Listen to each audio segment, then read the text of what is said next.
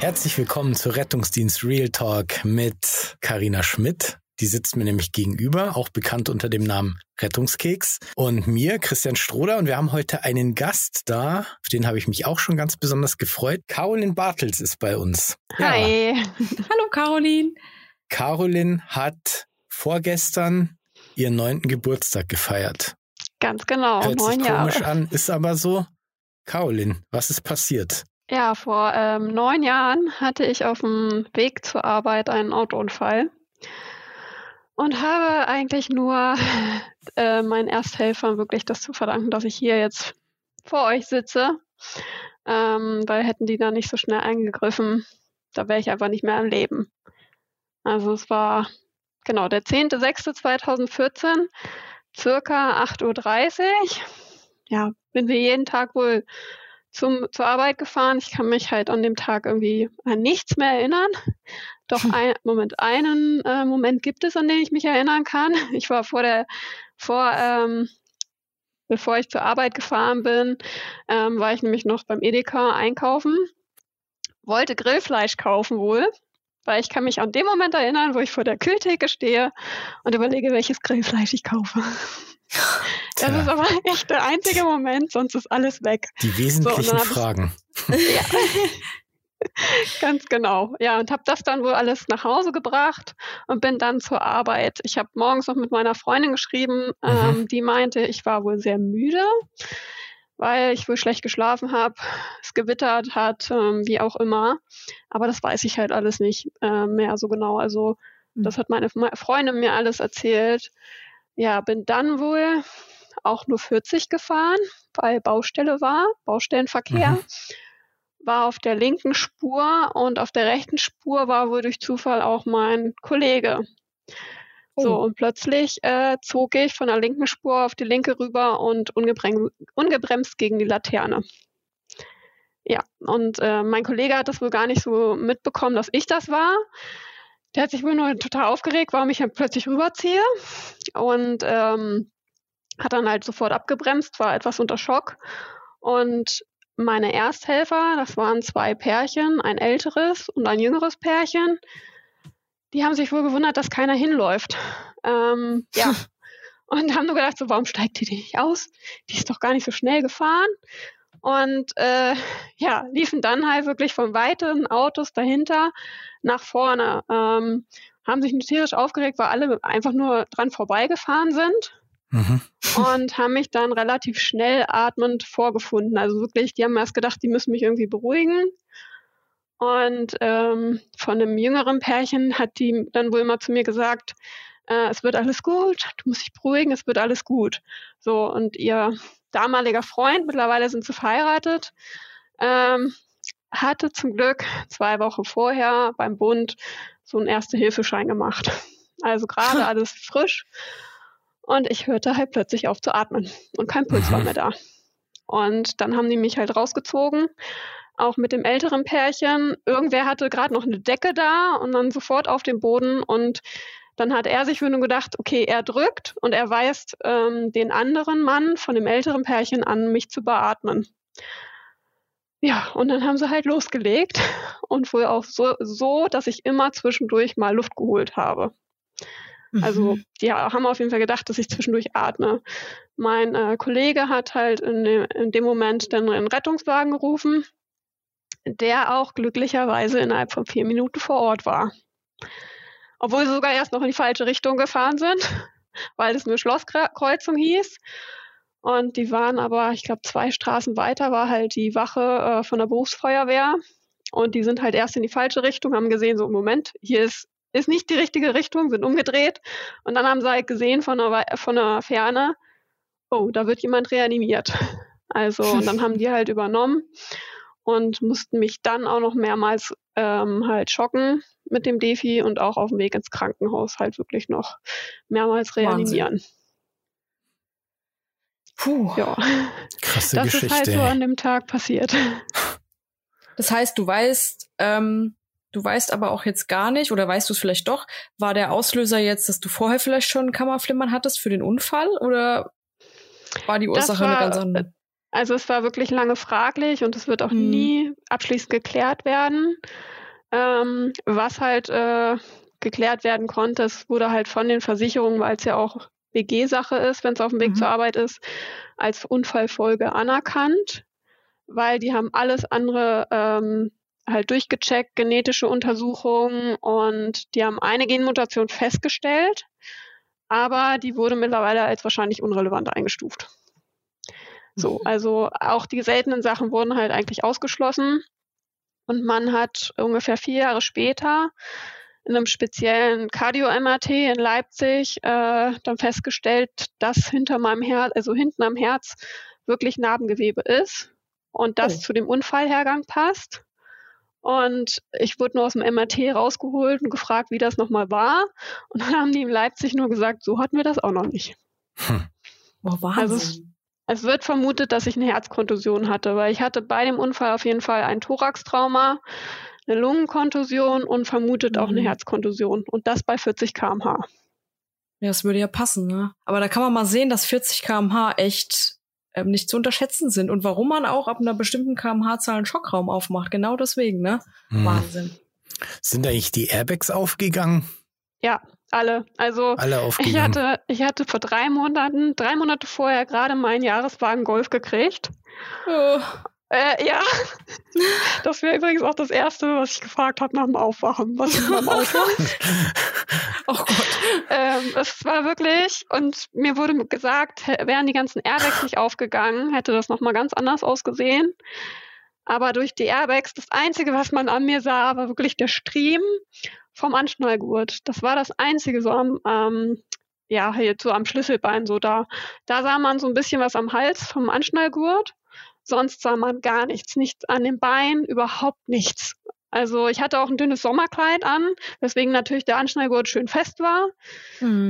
Aber sonst sah mir halt nichts an. Also ich habe auch, das war am 10.06., das war ein Dienstag, und am Freitag, den 13., ist übrigens jetzt mein Glückstag, bin ich aus dem Koma aufgewacht. Oha. Und das Erste war so, ich habe meine Beine angeguckt, weil Autounfall, irgendwie guckt man als erstes dann die Beine an. Keine Ahnung, wieso. Ob sie sich noch bewegen. Ja, genau. Oder irgendwelche Schrammen oder so. Und da war einfach nichts dran zu sehen. Also, ja, ich glaube, im Bauchraum hatte ich irgendwelche leichten Einblutungen, was sich aber irgendwie von alleine gegeben hat, wenn ich es richtig verstanden habe. Aber sonst hatte ich halt echt einfach mega Glück. Das ist echt ganz schön krass, bei 40 km/h mit aufgegangenen Airbags, dass da solche Verletzungen entstanden sind. Das ist schon, gibt mir jetzt gerade so ein bisschen zu denken. Also mittlerweile hat man ja auch festgestellt, dass ich halt auch an der Lunge, also durch diese Lungenkontusion halt auch hinten an der Lunge halt auch komplett Narbengewebe habe, was halt auch zu dem Unfall passt.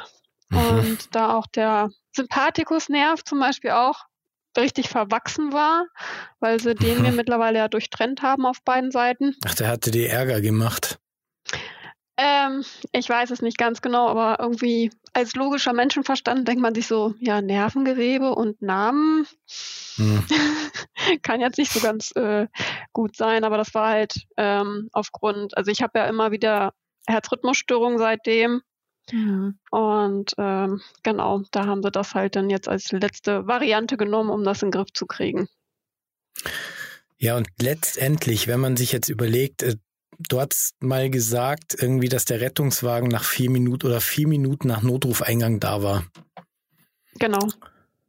Wir hatten ja vor einiger Zeit schon mal eine Folge, wo es so ein bisschen um Erste Hilfe ging und um die Ersthelfer und wie das denn so ist, dass sich einfach mehr Leute trauen müssten und Lehrgänge machen und damit einfach die Rettungskette ein bisschen besser funktioniert.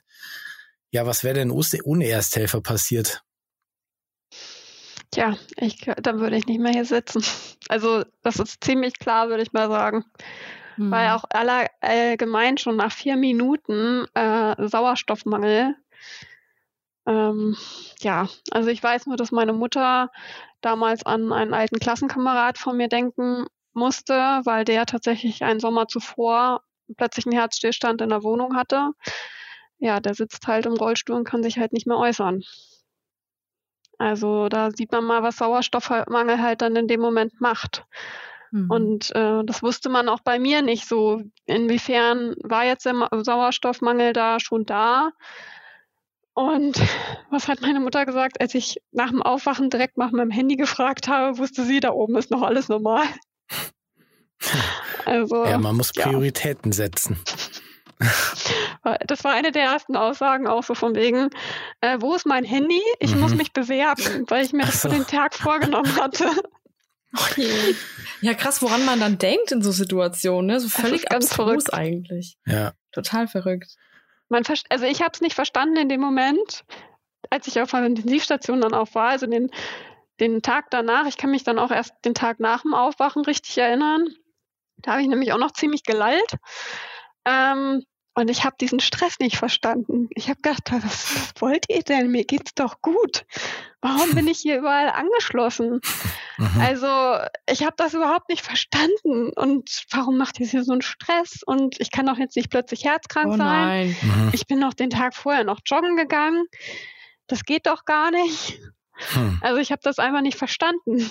Aber letztendlich sieht man an der ganzen Geschichte, dass einfach der Faktor Zeit eine wahnsinnig große Rolle spielt. Das ist ja auch der Grund, warum es viele Kampagnen gibt zum Thema Erste Hilfe. Carina, du hast gerade aktuell auch wieder irgendwie so ein bisschen was hinsichtlich Erster Hilfe am Laufen. Hattest du erzählt? Ja, richtig. Magst du mal kurz darüber erzählen? Ja, der Landesverband Hessen, also DRK Landesverband Hessen, hat momentane Aktion mit einem großen Radiosender hier mit HR3 und das ist Mehr Helden für Hessen und da geht es auch aktuell um Erste Hilfe, dass man sich da melden kann, um einen Erste-Hilfe-Kurs gewinnen zu können, aber auch generell, um einfach über Erste Hilfe aufzuklären und gerade über die Herz-Lungen-Wiederbelebung, dass die Leute sich eben trauen, weil die auch festgestellt haben, dass sehr viele Leute schon sehr, sehr lange keinen Erste-Hilfe-Kurs mehr gemacht haben. Und das ist auch das, was ich in meinen Erste-Hilfe-Kursen immer wieder feststelle, dass die Leute da sitzen. Ja, mein letzter Kurs war vor 30 Jahren, als ich den Führerschein gemacht habe. Oder noch länger her. Ja. Und eigentlich ist der Konsens immer derselbe. Die Leute sagen, ja, sie haben halt Angst, was falsch zu machen. Das ist eigentlich so das, was immer wieder gesagt wird und was immer wieder in den Köpfen rumschwirrt. Und ja, da liegt's dann halt an uns, dass wir aufklären und dass wir halt den Leuten die Angst nehmen. Das ist halt unfassbar wichtig. Und deswegen finde ich die Aktion super, die jetzt gerade läuft. Das ist wirklich, also deswegen, ich habe seit meinem Unfall dann auch mir das so ein bisschen auf die Fahne geschrieben, da zu dem Thema einfach aufzuklären. Auf jeden Fall. Weil man sieht ja, wie es halt gut gehen kann, wenn jemand was macht. Und ich glaube, auch wenn ich nicht das Glück gehabt hätte, dass einfach einer der Ersthelfer gerade das kurz vorher aufgefrischt hat und dann so in dem Moment einfach in so einem Funktionsmodus gelandet ist. Ich weiß nicht, ob die anderen Ersthelfer das vielleicht auch überhaupt so effektiv gemacht hätten oder überhaupt, dass jemand sich das getraut hätte. Also deswegen, ich habe da ja jetzt auch immer so eine Aktion, dass wir haben jetzt auch wieder passend zum weltweiten Erste-Hilfe-Tag am 9.9. in Wolfsburg eine Aktion, wo wir dann in der Fußgängerzone einfach reanimieren üben. Also und ich glaube, man unterschätzt zum Beispiel auch, wie interessiert die Kinder daran sind. Mhm. Also weil wir haben das letztes Jahr schon mal gemacht und es war wirklich... Wir haben es halt letztes Jahr in Wolfsburg schon mal gemacht. Da haben wir auch so einen Aktionstag gemacht, eigentlich auch im Zusammenhang mit der Selbsthilfegruppe für Defi-Patienten, weil ich ja seit dem Unfall einen implantierten Defi habe und irgendwann die Gruppe gegründet habe. Und in dem Zusammenhang haben wir dann gesagt, wir wollen aufklären über implantierte Defis, aber eben auch Erste Hilfe, Reanimation. Und haben das dann in der Fußgängerzone gemacht, hatten 2 Notfallsanitäter dabei und Reanimationspuppen. Und es war verrückt, wie die Kinder von sich aus hinkamen und reanimieren üben wollten. Weil die haben das dann gesehen, dass ein paar Erwachsene das machen und haben dann gesagt, wir möchten auch. Und wir hatten einen großen Teddy, auch der wurde reanimiert. Süß. Ja, wir sagen ja schon, also wir propagieren ja alle schon lange, gerade die Leute aus dem Rettungsdienst, dass das schon in die Schule mit eingebaut wird, ja, dass das in die Schulzeit schon übernommen wird, dass die Kids schon lernen, wie man richtig Erstmaßnahmen anwendet, wie man reanimiert, wie man einen Zustand beurteilt, dass das wirklich schon ab der Grundschule irgendwie gelehrt wird. Aber bisher hakt es leider noch so ein bisschen. Das ist sehr schade. Wirklich schade. Weil die Kinder trauen sich halt viel mehr. Jetzt wieder in der Fußgängerzone, das war wirklich, also wie die Kinder da einfach so mit umgehen, so ja, das machen wir jetzt einfach. Ja, Kinder machen sich da nicht so viel Gedanken. Die machen sich nicht die Gedanken, wir können jetzt hier was falsch machen, sondern die machen es einfach. Ja. Ist ja auch so, wenn ein Kind reiten lernt zum Beispiel, du hast ja auch irgendwie ein Pferd, habe ich gesehen, dann setzt sich einfach drauf und macht halt einfach und reitet halt einfach. Und der Erwachsene denkt sich, ja, da kann ja was passieren, ich kann ja runterfallen, ich kann ja dies und jenes und dann, ja, und Kinder machen es halt einfach. Ja, und irgendwann kommt in die Routine. Genau, und ich finde, dass man das irgendwie ausnutzen und fördern sollte. Ja, auf jeden Fall. Ich habe letztens auch einen Erste-Hilfe-Kurs bei einer Jugendfeuerwehr gehalten und das waren wirklich teilweise echt kleine, so 4, 5 und die haben das so toll gemacht. Ja, wirklich. Also wir haben da ganz viele Themen gemacht, auch stabile Seitenlage, beziehungsweise Seitenlage heißt es ja nur noch und die haben das einfach gemacht. Und aber auch so richtig beherzt und süß, gell? Und das war für die halt auch was total Neues. Und das war einfach schön zu sehen, dass die Kinder halt da null Hemmschwelle haben. Nicht so wie wir Erwachsenen. Ja. Wie du schon sagst, das muss man einfach nutzen. Ja, letzten Endes verliert der Rettungsdienst jeden Kampf gegen die Zeit. Wenn jemand stehen bleibt, also wenn ein Herz stehen bleibt, dann hast du einfach diese berühmten 4 Minuten und dann ist die Chance einfach weg. Und wenn kein Ersthelfer da ist, und das ist jetzt auch nochmal ein richtiger Appell nach draußen, dann sieht die Sache einfach ziemlich unfreundlich aus. Ja, und deswegen, man kann nichts falsch machen. Ja, man kann nur alles richtig machen, indem man anruft und indem man Erstmaßnahmen am Einsatzort durchführt, wie zum Beispiel gucken, ob derjenige noch bei Bewusstsein ist, ob man dann vielleicht reanimiert, wenn er nicht reagiert, nicht vernünftig atmet und so weiter. Und dazu hilft natürlich auch das Ganze regelmäßig in einem Kurs aufzufrischen, wie Carina ihn zum Beispiel hält. Ja, es hat ich finde wahrscheinlich müsste man sowas auch einmal im Jahr machen. Also einmal im Jahr irgendwie reanimieren üben, damit das dann gefestigt ist. Ja, es ist ja auch so. Also die Routine, jeder von uns aus dem Rettungsdienst weiß es jetzt, wenn man jetzt 2 Monate nicht reanimiert hat und dann steht man mal wieder drin in so einer Situation, da muss man sich schon erstmal kurz orientieren, bis es wieder gut läuft, sage ich jetzt mal. Und so ist es beim Ersthelfer natürlich auch. Wenn der alle 3 Jahre nur mal irgendwas macht, dann ist es klar, dass das Wissen vielleicht nicht ganz präsent ist. Und je öfter man es wiederholt, desto sicherer ist man auch und dann macht man sich auch vor Ort weniger Gedanken. Mhm. Ich sage auch immer zu den Leuten, hey, ist doch egal, ob die Seitenlage so ist, wie ich sie euch zeige, so bilderbuchmäßig, ne, mit Arm hoch und Arm an die Wange. Völlig egal, ihr müsst nur wissen, warum ihr das macht, dass der Mund der tiefste Punkt sein muss, das Erbrochene ablaufen muss und der Kopf überstreckt sein muss und dann ist es doch völlig egal, wie ihr denjenigen legt. Hauptsache, er liegt auf der Seite. Ja, genau. Und es sind bestimmte Faktoren gegeben und so ist es ja bei der Herz-Lungen-Wiederbelebung auch. Wenn man weiß, dass man eine bestimmte Drucktiefe braucht, dass man das Herz entlasten muss, dass es schön wäre, wenn die Person zwischendurch auch nochmal Sauerstoff erhält, wenn man da einfach die gewissen wichtigen Punkte weiß, dann soll man sich einfach trauen. Und ich glaube, diese Message, dass dieses Rippenbrechen, dass das eigentlich nicht so das Problem ist, das ist halt auch nochmal total wichtig zu sagen. Du lachst, Caro? Ja, ich muss da so lachen, weil ganz ehrlich, das hat mir mein Ersthelfer, der mich eben reanimiert hat, erzählt, dass seine Kollegen ihm allen Ernstes gesagt haben, er hat das ja nicht richtig gemacht, weil er hat mir ja keine Rippe gebrochen. Ich stehe hier, ich bin am Leben. Ja, mir wurde keine Rippe gebrochen, aber das liegt daran, weil ich einfach jung bin. So, und das alles ein bisschen...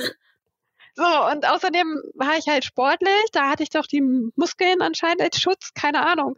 Aber echt, die Aussage, er hat es ja nicht richtig gemacht, weil er mir keine Rippe gebrochen hat. Ich so, ich stehe lebend vor dir.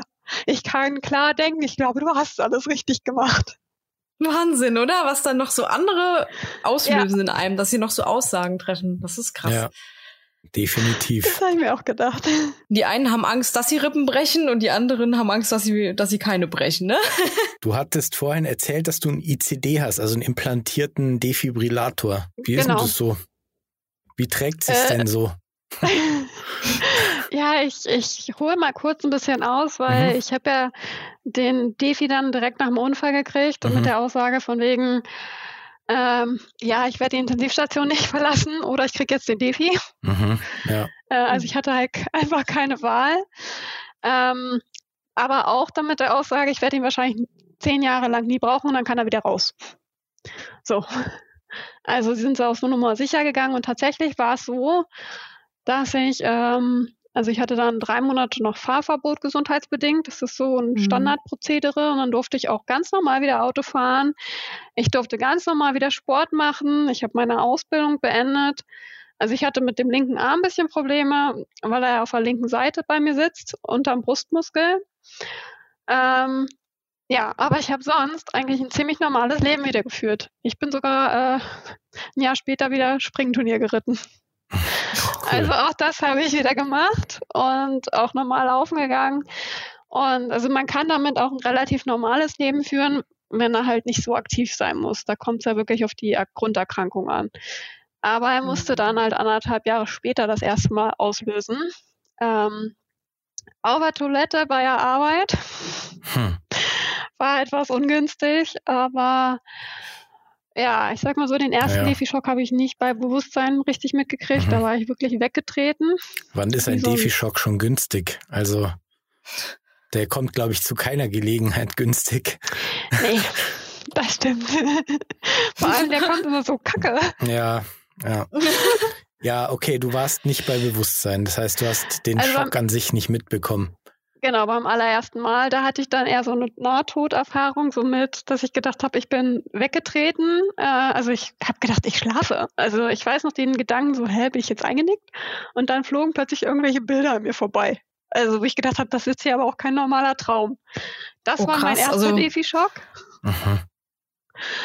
Ja, er wurde dann umgestellt. Das war ein bisschen eher schockt. Aber jeder Defi-Schock ist irgendwie unterschiedlich. Also die ich bei Bewusstsein mitgekriegt habe, sind, ich sag mal so, Pferdezaun ist dagegen scheiß. Oh. Ja, genau. Jeder, der schon mal an so einem Zaun stand, der weiß, wovon man redet. Genau. Also ich glaube, der Alte hatte 35 Joule und der schockt ja zwischen dem Kabel, also da, wo es im Herz ist, und dem Gerät selbst. Also ich habe halt, meiner sitzt unter dem Brustmuskel und auch ganz viele wissen nicht, dass man den Patienten in dem Moment halt wirklich anfassen kann.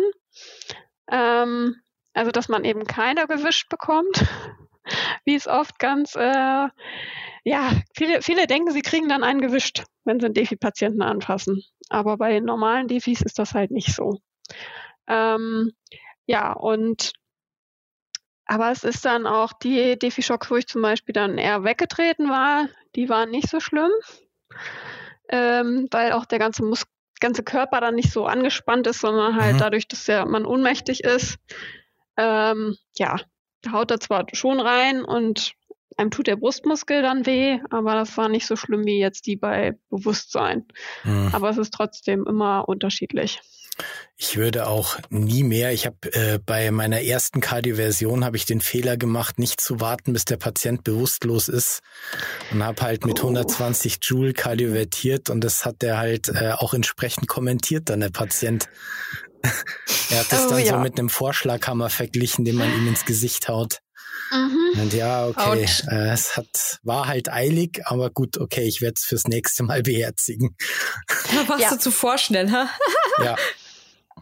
Also deswegen, ich habe es auch mal mitgekriegt im Aufwachraum, da wurde wohl auch einer kardiovertiert und der war auch noch nicht ganz weg. Da ich nur dachte so, scheiße, das will man nicht nochmal hören. Also es ist wirklich, es ist auch bei mir so, dass ich hatte dann mal 3 Defi-Schocks in einer Nacht und wurde in den Notfall verlegt und habe darauf bestanden, dass ein Notarzt mitkommt, der mir einen Notfall Propofol geben kann und mich richtig wegschießt.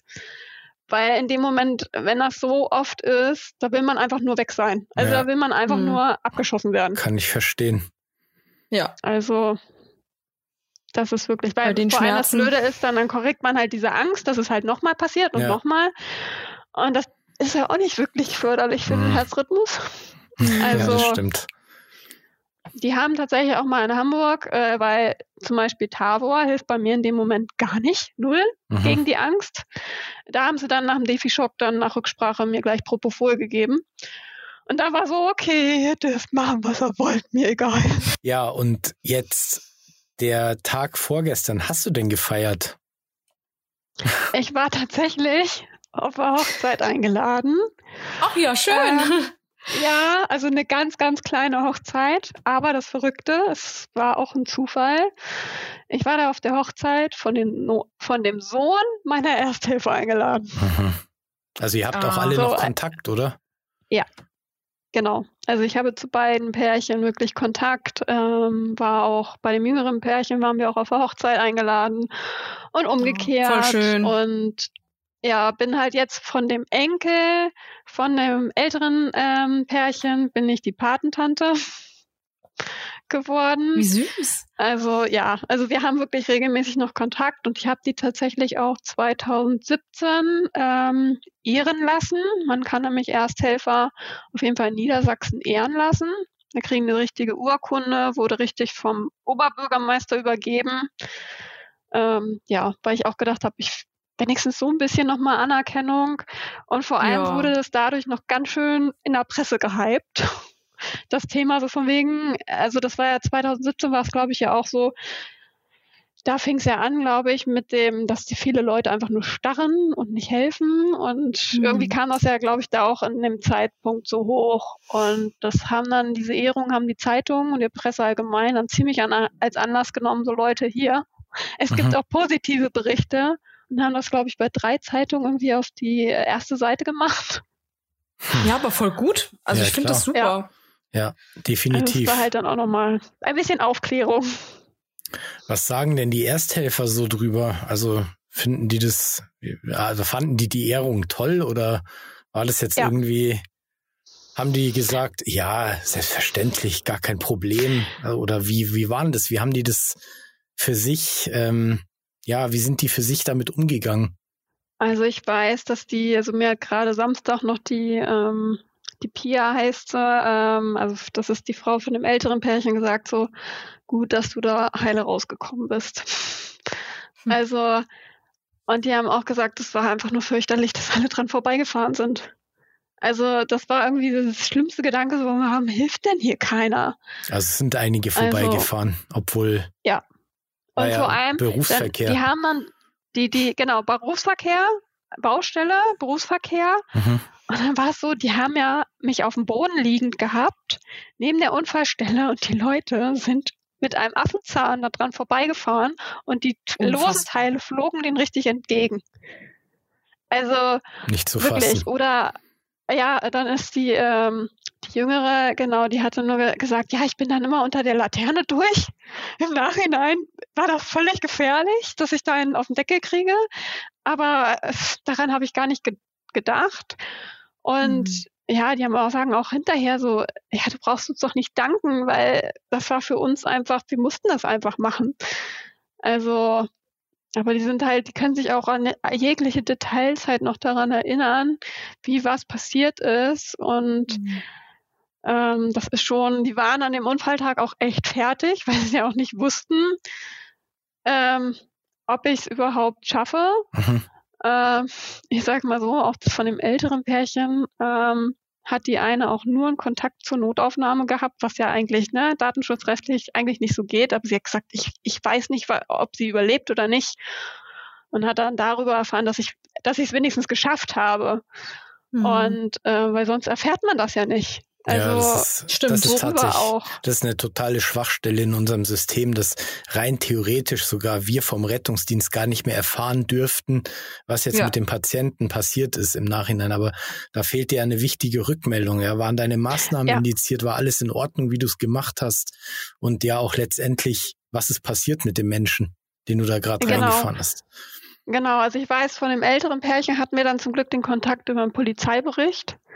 Da eine Nummer, dass meine Mutter da wirklich geguckt hat. Aber wir hatten erstmal von dem jüngeren Pärchen gar keinen Kontakt. Überhaupt nicht. Das heißt, wir konnten uns auch bei denen gar nicht melden. Und dann hat meine Schwester aber über den Zeitungsartikel von dem Unfall, der war online, und da dann Kommentare durchgeguckt. Und da hatte wohl dann die Charlene von einem jüngeren Pärchen wohl einen Kommentar drunter gesetzt. Und dann hat meine Schwester, ich weiß nicht mehr wie genau, es geschafft, mit ihr Kontakt aufzunehmen. Weil sonst hätten wir die wahrscheinlich nie gefunden. Total schade, gell? In so einem Fall, dass man dann, dass du dann nicht die ganzen Nummern bekommst oder dass die Ersthelfer zumindest eine Rückmeldung bekommen oder die Chance, sich mit dir irgendwie kurz zu schließen. Weil ich meine, man sieht ja an dir, wie toll das ist, was daraus entstehen kann, ne? Jetzt habt ihr richtige Freundschaften und so. Genau. Das wäre ja ansonsten also gar nicht zustande gekommen. Ich weiß noch, wir haben dann einen Grillen gemacht, genau. Dann haben wir zum Grillen eingeladen, so die Ersthelfer. Und das war so ein herzliches Wiedersehen, als wenn wir uns schon ewig kannten, obwohl ich die ja vorher, also ich bewusst die ja noch nie gesehen habe, aber die mich halt nur bei dem Unfall gesehen haben. Und das war einfach so, ich bin denen auch heute einfach nur so unheimlich dankbar. Und bin einfach froh, dass ich wirklich diesen Kontakt weiterhin habe. Aber auch so, es hilft ja auch mir unheimlich, das Ganze zu verarbeiten. Was ist bei dem Unfall genau passiert und wie war der Ablauf? Also ich weiß auch, dass sogar die Ersthelfer so eine eidesstattliche Erklärung machen mussten für die Versicherung, weil die das ja erstmal ablehnen wollten. Hätte ja auch vorher sein können mit der Herzrhythmusstörung. Hm. Da mussten die auf jeden Fall auch was noch unterschreiben. Aber auch so, dass dieser Kontakt überhaupt da ist. Ich bin jedes Mal einfach nur dankbar dafür. Das glaube ich. Also ich glaube, sonst würde ich das auch allein von dieser psychischen Verarbeitung, wie ist es genau passiert, hätte ich, glaube ich, viel, viel mehr Probleme, diesen Tag so zusammenzukriegen. Und das darf man ja auch immer nicht so unterschätzen. Es ist ja trotzdem irgendwie auch ein traumatisches Ereignis. Und gerade auch dieses, wie ist das damals passiert und wie haben die das gemacht, hilft mir, sage ich mal, als Patient dann unheimlich, das alles so nochmal zu verarbeiten. Also, und das darf man, glaube ich, auch immer nicht so unterschätzen. Ja, das stimmt. Ja. Alles in allem ist es eine wunderschöne Geschichte, auch wenn es natürlich eine ganz schlimme Sache ist, warum das Ganze so passiert ist. Aber wie es gelaufen ist und was daraus entstanden ist, ist eigentlich eine richtig schöne Geschichte, die man als Vorbild nehmen sollte. Die sich viele Menschen als Vorbild nehmen sollten, erste Hilfe zu leisten und keine Angst zu haben und sich einfach ein Herz zu fassen und zu trauen. Weil du bist ja quasi das lebende Beispiel dafür, was es eben ausmacht, ne? Das stimmt. Da bin ich auch immer wieder dankbar dafür. Was hat mein Mann letztens gesagt? Der da oben wollte dich noch nicht. Der hat noch was mit dir vor. Vielleicht, ja. Ich habe auf Instagram gesehen, dass du einen Assistenzhund hast. Ja, genau. Ich habe einen Cardio-Assistenzhund.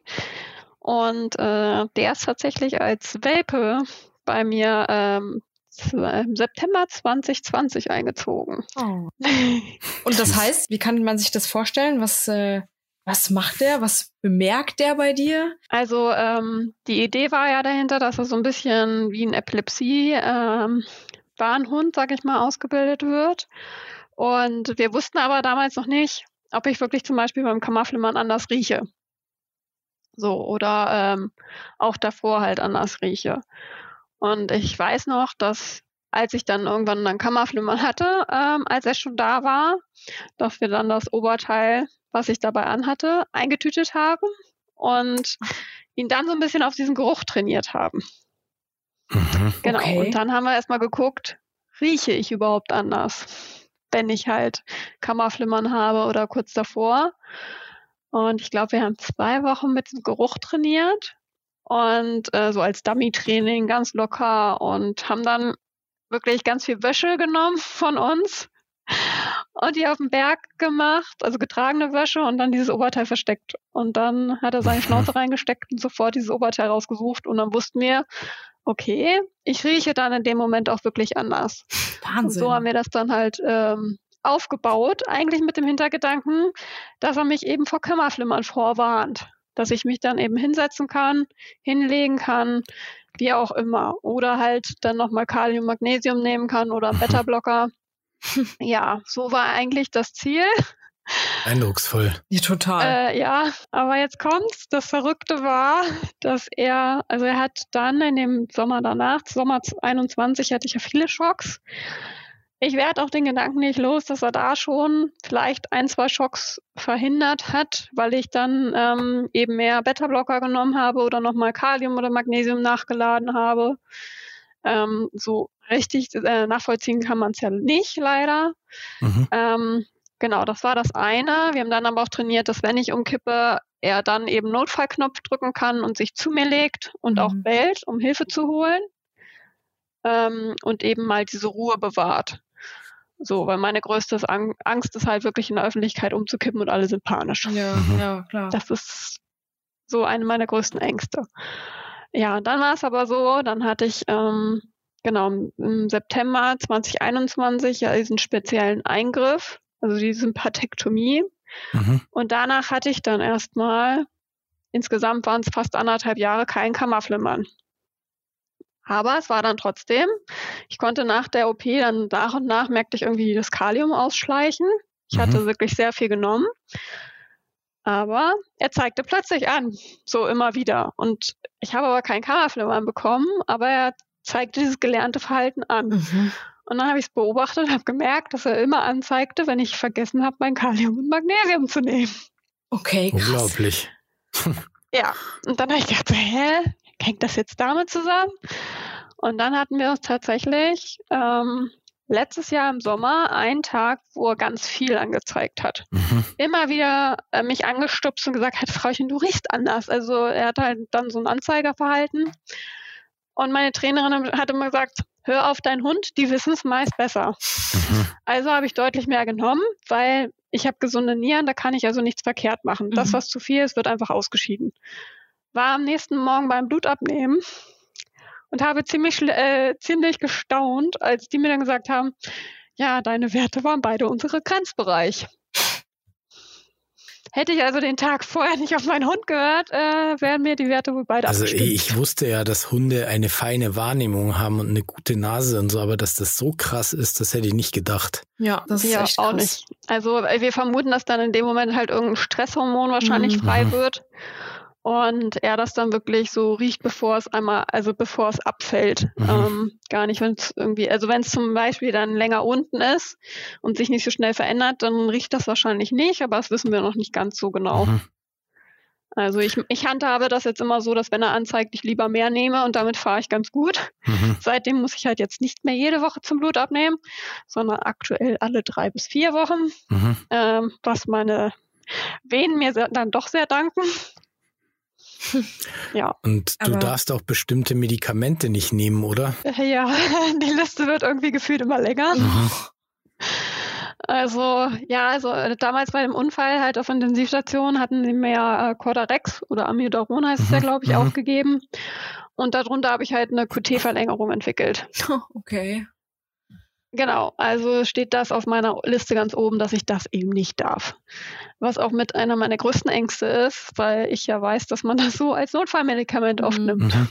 Also ich kriege, so habe ich keine verlängerte QT-Zeit, aber halt von dem Amiodaron habe ich es gekriegt. Und wir haben halt festgestellt, ich habe es dann einmal, weil mir halt, ich musste so einen Hungertest machen. Mhm. 4 Tage nichts essen, es war grauenvoll. Mhm. Und da war mir halt dann auch so schlecht. Und dann haben sie mir Vomex gegeben und ich hatte so viele Extraschläge. Also ganz schlimm, viele Extraschläge. Und bei mir lösen aber diese Extraschläge das Kammerflimmern aus. Hm. Hervorragend. Ja, deswegen Vomex ist auch auf der Liste. Mhm. Und dann ein Medikament ist noch, aber das wird sehr selten gegeben. Das gibt es, glaube ich, auch nicht unbedingt. Also es gibt, glaube ich, nur wenn internationale Apotheke ist Maxiletil. Ist ein spezielles Rhythmusmedikament. Dann, das haben sie mal bei mir ausprobiert, zum Glück stationär. Davon hatte ich halt in einer Nacht 3 Mal Kammerflimmern. Oh, okay. Ja. Da wurde ich dann nämlich auch nach Leipzig notverlegt. Mhm. Aber hast du irgendwie so ein Notfallarmband oder Notfallamulett? Weil ich meine, Amiodaron ist ja ein Standardmedikament bei der Reanimation bei uns beim Kammerflimmern. Ne? Also da geben wir ja standardmäßig Amiodaron. Das wäre genau, ja bei dir dann kontraproduktiv. Genau so ist es. Also ich habe zum Beispiel so meinen Assistenzhund, der hat immer so ein Notfallinfo-Ding mitten auf seiner Weste, wo halt so ein Kärtchen drin ist mit allen Medikamenten, die ich nicht darf und was ich nehme und was das Problem ist und auch mit den Kontakten. Mhm. Und dann habe ich diese SOS-ID an meiner Apple Watch. Aber auch als Schlüsselanhänger in meiner Handtasche. Wo habe ich es noch? Also ich habe ziemlich viel verteilt. Also in meiner Handtasche habe ich auch noch so ein Täschchen Notfallinfos. Und dann habe ich auf meiner Apple Watch, wenn man die jetzt, also die, wenn man die dann dreht, um die Uhrzeit zu sehen, steht da fett drauf, kein Amiodaron. Ah ja, cool. Ja, ist richtig, ne? Genau. Also schützt dich ja letztendlich dann. Mhm. Ja. Oh, Wahnsinn. Genau, aber das ist halt wirklich mit einer der größten Ängste, weil ich hatte es ungelogen schon mal im Krankenhaus und die hatten meine Unterlagen auf der Intensivstation nach dem Defi-Schock, wo dann ein Arzt mich angeguckt hat und meinte, ja, da müssen wir nur hochdosiert auf Amiodaron einstellen und ich gucke ihn nur an, ich so, bitte was? Ich habe hier meine Unterlagen genau deswegen schon hinterlegt. Hinter ihm stand dann auch zum Glück die Assistenzärztin, die meinte, nee, das darf die nicht. Und ich so, nee, das machen wir nicht. Garantiert nicht. Dann gehe ich hier jetzt bitte gleich weg. Also deswegen, bei mir sind die Notfallmedikamente eigentlich immer Magnesium-Kalium hochdosiert. Ist nur nicht Standard auf dem Rettungsdienst. Aber hat das einen Grund, warum bei dir der Kalium immer so absackt? Oder, ne, warum du da, also gibt es da irgendwie eine Vorerkrankung? Kann man sich's erklären, woher es kommt? Die haben alles Mögliche durchgecheckt, deswegen auch diesen 4 Tage Hunger. Ja. Weil die so einen gutartigen Tumor, ich glaube Adenom nennt sich das ja, ausgeschlossen haben. Die haben sämtliche Tests gemacht mit Nieren, Schilddrüse, alles Mögliche. Und das Verrückte war halt, ich hatte es über die Jahre jetzt immer mehr, dass ich immer mehr nehmen musste. Und es fing halt an mit dem ersten Defi-Schock. So, und wurde mit den weiteren Defi-Schocks mehr. So, und mit der Sympathektomie war das Problem plötzlich weg. Ich konnte das weniger nehmen, wie ich gedacht habe, was hat denn das jetzt damit zu tun? So, haben die Ärzte genauso komisch geguckt und dann hatte ich mit der Nephrologin, bin ich auch betreut und die hat dann auch nochmal Vergleichswerte genommen und hat mir gesagt, ja, die Nieren sind es auf jeden Fall nicht. Und jetzt hatte ich ja im Februar den Defi-Wechsel geplant, weil mein alter Defi jetzt bis Sommer gehalten hätte und ich gesagt habe, nee, ich möchte die OP lieber im Winter. Ja, hat keiner mit gerechnet nach 1,5 Jahren schockfrei. Am selben Abend musste er gleich zweimal zeigen, was er kann. Ach nee. Genau. Weil nämlich ich anscheinend durch ich hatte bei dem Defi-Einbau ein traumatisches Ereignis, weil ich bin beim Einbau wach geworden und die örtliche Betäubung hat halt nicht gewirkt. Okay. So, und da merkte ich zum Beispiel schon so die 2 Wochen vor dem geplanten Eingriff, stand ich extrem unter Stress. Ich war extra, hatte ich Psychologentermine mehr und da merkte ich schon, okay, Ari zeigt plötzlich wieder mehr an. Das heißt, ich brauchte da schon mehr Kalium. Ja, und seitdem dann also es war wirklich, ich hatte die OP erstmal Ari morgens angezeigt, vor der OP, wo ich gedacht habe, ich kann doch jetzt auf dem nüchternen Magen keine Brausetablette nehmen. Habe dann also 2 Kapseln, Retardkapseln genommen. Der hat nicht ausgereicht. Und ich habe extra noch den Ärzten gesagt, hier, behaltet bitte den Kaliumwert im Blick, wenn mein Hund nicht bei mir ist. Weil der war ja dann nicht bei mir im OP und so. Ja. Hat halt keiner dran gedacht. Ach Gott. Ich habe in meinem Propofol-Kopf auch nicht dran gedacht. Ja, und abends war der Wert dann plötzlich bei 3,6, was ja noch normal ist, für mich nur viel zu niedrig und ich hatte halt 3-mal Kammerflimmern. Ja, so, krass. Und seitdem habe ich wieder das Kaliumproblem und deswegen geht die Nephrologin davon aus, dass Stress bei mir die Ursache ist. Denn dadurch werden bestimmte Hormone produziert und hier Cortisol regelt auch mit den Kaliumhaushalt. Also weil es ist dann wohl so, dass Cortisol dafür sorgt, dass vermehrt Kalium ausgeschieden wird. Ach krass. Also das ist eine Vermutung und weil ich es auch gemerkt habe, wenn ich zum Beispiel nur zu Hause bin und gar nichts mache, nur auf dem Sofa liege, Serien gucke, brauche ich weniger Kalium, als wenn ich jetzt mal unterwegs bin. Und das ist egal, ob ich wegen einer schönen Sache unterwegs bin oder wegen einer stressigen Sache. Also es ist anscheinend wirklich irgendwie mit dem Stresspegel, dass ich dann ein ziemliches Kaliumloch bin. Oha, das ist echt umfangreich tatsächlich. Das ist ja. Das vor allem, ich als Patientin probiere mir da selbst nicht darum, weil viele dann einfach nur ratlos sind, so kann gar nicht sein. Dann habe ich ausprobiert, mehr Magnesium zu nehmen, weil Magnesium ist ja auch so ein Stressmineral. Und dadurch habe ich zum Beispiel festgestellt, wenn ich mehr Magnesium nehme, ist auch der Kaliumwert besser. Genau, weil Magnesium tatsächlich dafür sorgt, dass das Kalium besser aufgenommen werden kann. Wusste ich vorher auch noch nicht, aber ich glaube, irgendwann sollte ich vielleicht doch nochmal Medizin studieren. Das würde sich irgendwie anbieten. Also ja, was man da alles für ein Wissen mitbekommt, ne? Wenn man sich dann selbst informiert und so ein bisschen zwischen den Zeilen liest und so. Ja, genau. Vor allem, ich meine, ich weiß, ich bin halt Patientin, aber ich weiß mittlerweile meine Quellen, wo ich mich informieren kann. Ich habe mir mittlerweile zig Fachbücher zugelegt, allein auch wegen dem Herzkontusion und Unfall habe ich dann zum Beispiel auch durch Fachbücher erfahren, gerade mal 3% der Unfallpatienten, also Verkehrsunfallpatienten, haben eine Herzkontusion. Also sowas kriegt man dann halt in Fachbüchern mit oder auch da so Verletzungsmuster. Da habe ich mir dann spezielle Fachbücher einfach von Springer zum Beispiel zugelegt oder von Thieme oder weiß so, okay, auf welchen Seiten kriege ich wirklich die richtigen Informationen? Wo kann ich mich da richtig informieren? Und gib nicht einfach bei Google was ein. Ja, das ist wichtig, ne? Dr. Google. Das ist echt wichtig. Ja, manchmal, wenn man gezielt die Google die Fachbegriffe eingibt, dann findet man auch die richtigen Sachen.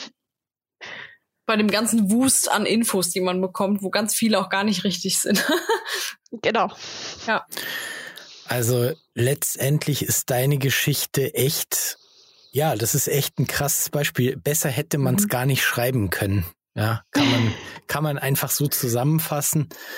Und letztendlich deswegen auch nochmal der Aufruf an all die Leute da draußen, die das hören, die Ersthelfer, die sich jetzt vielleicht irgendwie denken, hey, ich müsste vielleicht auch mal wieder einen Kurs machen oder so. Ja, macht ihn, weil möglicherweise wird der ein oder andere von euch in so eine Situation reinkommen und er wird dann dastehen und wird dann froh sein, wenn er ihn gemacht hat. Krasse Geschichte. Ja. Ich würde immer sagen, Routine, ne? Schön, dass du da warst. War echt eine coole Runde. Mal wieder, ich gucke jetzt gerade auf die Uhr, jetzt haben wir schon fast eine Stunde. Wir könnten euch auch in die Shownotes so ein bisschen verlinken, was zum Thema Erste-Hilfe-Kurse, vielleicht auf die Story von Carina, was sie da gerade beim Hessischen Rundfunk macht. HR3 war das, glaube ich. Genau. Und ja, wäre schön, wenn ihr beim nächsten Mal wieder dabei seid. Wir freuen uns auf euch. Bis bald. Macht's gut. Vielen Dank, Carolin. Gerne.